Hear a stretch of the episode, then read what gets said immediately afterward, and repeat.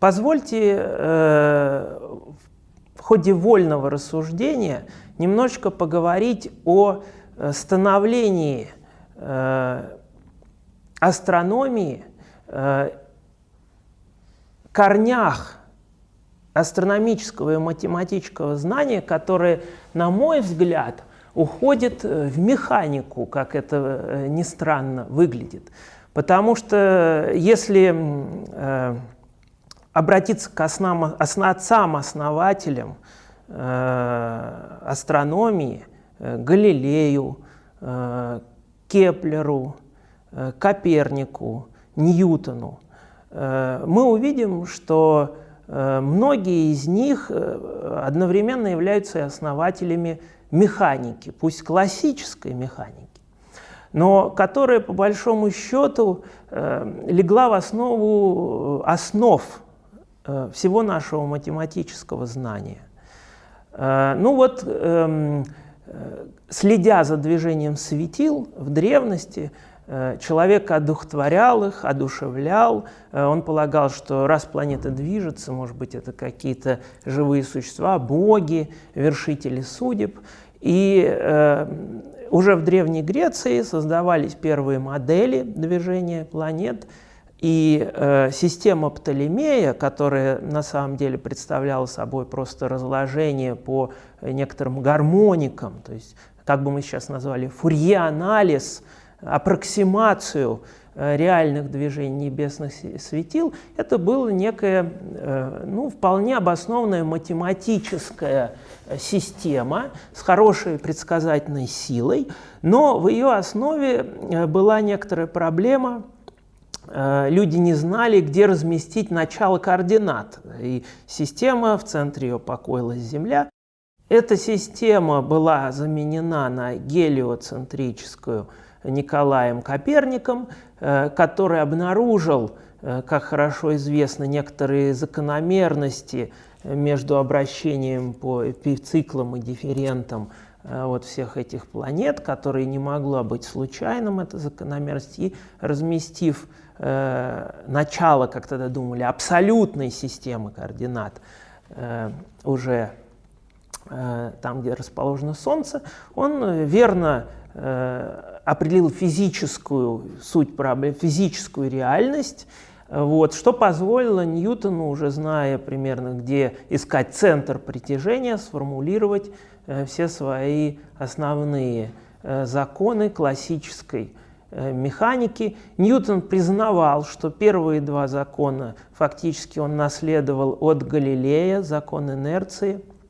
Вот, он добавил закон Э, действия противодействия и э, сформулировал закон обратных квадратов, э, который, в принципе, э, может быть, даже и не он первый э, сформулировал, были э, некоторые предшественники, которые об этом говорили, известен спор Ньютона с Гуком, ну и так далее. У нас э, переводы э, классическое сочинение Ньютона делал академик Крылов, знаменитый кораблестроитель с латинского. И, конечно, это тексты, которые нужно читать и перечитывать, как э, любит говорить э, э, писатель Волгин, да, читайте, перечитывайте классику э, на канале «Культура». Эм, Дальнейшее развитие небесной механики, связанное с, с именами, ну и не только астрономов, с именами известнейших математиков, э, э, заложило основу, я бы сказал, э, математического анализа. Э, Верштрасс, э, Якоби, э, Гаусс, Эйлер э, – они все, и Пуанкаре, конечно же, все, конечно же, задумывались над проблемами астрономии и пытались решать астрономические задачи, но параллельно это еще и классики э, математики, э, которые э, создали наш анализ математический. И астрономия всегда шла колея в колею самыми э, топовыми достижениями математики фактически формировала их. Ну вот э, механика, э, да, механика, задача о движении тел, где формулируются э, фундаментальные принципы, принцип наименьшего действия, формулируется уравнение Лагранжа. Это совершенно гениальные умы, Лейбниц, Лаплас, Лагранж, Монш формулировали основы механики. И сегодня, когда студенты на первом курсе, например, проходят эм, метод отыскания условного минимума с помощью множителя Лагранжа, они не подозревают иногда, что источником, например, является задача э, движения тела э, по какой-то ограничивающей поверхности, то есть с наличием э, связей да, некоторых идеальных связей. То есть это механические задачи, которые легли в основу э, математического анализа, привели э, к, к его развитию. Вот. И вот эта эволюция э, знаний, э, попытка объяснить, как движется Луна, как движутся планеты, э, что такое кольца Сатурна, вот, например, э, над этими вопросами еще из Галилея, которому показалось, что это такие ушки у планеты. Э, высочайшую планету тройную наблюдал, писал э, Галилей в анаграмме. Он еще не понимал, что это кольца. А могут ли такие кольца быть твердыми, решала этот вопрос Софья Ковалевская. А могут ли они быть устойчивыми, да, задача об устойчивости – э, который в нашей стране э, решал Липунов. Э, во Франции труды Липунова переводил на французский язык, ну, может быть, не сам Пуанкаре, но под его, так сказать, началом. Вот э, так развивалась э, астрономия, искали Э, э, создавали э, системы отсчета, находили, что Земля и вообще другие звезды, другие планеты не могут считаться центром мира. А есть ли где-то абсолютная система отсчета? Оказалось, что нет, что вот есть инерциальные системы отсчета, которые равноправны, что существует преобразование Галилея, относительно которых законы механики инвариантны. Все это потихонечку развивалось и э, стало э, некоторым э, смысле фундаментом развития всех направлений физики. И электродинамика, квантовая статистическая механика, они развивались из вот тех э, гениальных принципов там, наименьшего действия, сформулированных э, классической механики, которые оказались настолько универсальными, что оказались применимы и к свету, и э, к электронам, к частицам э, внутри атома. И когда э, э, уже появились, так сказать, э, стал вопрос о, о теории относительности, э, теории относительности, э, э, здесь тоже э, важнейшую роль сыграли ученые механики.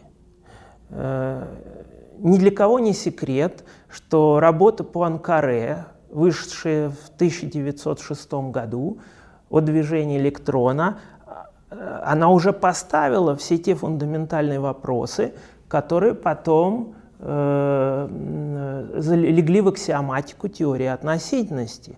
И вот, например, Ньютон, он признавал то, что два первых закона – это фактически законы Галилея. А Эйнштейн не признал, что э, принцип э, постоянства скорости света – это фактически сформулированный, э, он был сформулирован э, по Анкаре, который э, и э, помог развить э, математическую основу на основе теории групп он это делал, э, преобразований Лоренца, относительно которых все законы э, оказались инвариантными э, уже в специальной теории относительности. Ну, конечно, безусловно, огромная заслуга Эйнштейна по развитию общей теории относительности, уравнений Эйнштейна, с помощью которых сегодня формулирует законы эволюции нашей Вселенной, э, безусловно, но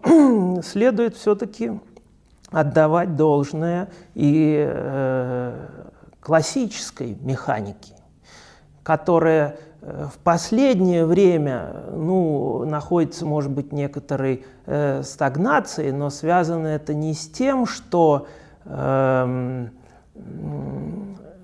это связано с тем, что там задачи чрезвычайно сложны. Задачи многих тел, э, там необходимо решать задачи дифференциальной геометрии, топологии. И э, вот э, я бы сказал так, э, огромное влияние классической механики можно проследить во всех областях математики. Ну вот, скажем, эм, теория вероятностей. Теория вероятности сильно переплетается с теорией меры. Эм, такие понятия, как сигма-алгебра, да, аксиоматика Колмогоров, Колмогоров, это фактически топологические Э, такие, такая акси, аксиоматика, связанная с, с крайне абстрактными пространствами, с алгебрами, на которые, над которыми построена мера вероятностная.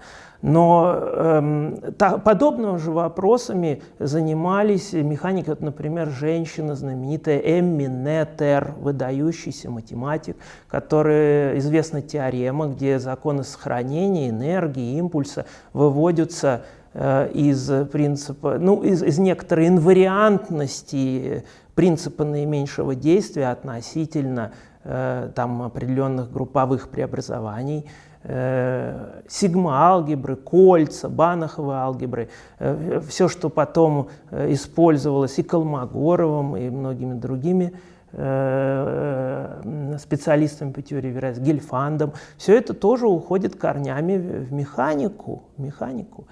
И э, вот э, современная, э, я не знаю, насколько мне позволит об этом судить, современная космология, которая, конечно же, опирается на теорию относительности, но она э, очень эм, э, так сказать, глубоко еще и связано с квантовой механикой, потому что начальные условия в нашей Вселенной, э, теория инфляции космологической, она э, связана с, с моделями, идущими из стандартной модели физики частиц, из, из квантовой механики. Наши специалисты э, Муханов, Страбинский, они как раз гордятся тем, что э, вот на стыке квантовой механики и относительности удалось предсказать массу характеристик нашей Вселенной, в которой мы живем. Вот, но и здесь, конечно, тоже не, не, нельзя уже так откреститься и сказать, что э, механика э, здесь ни при чем,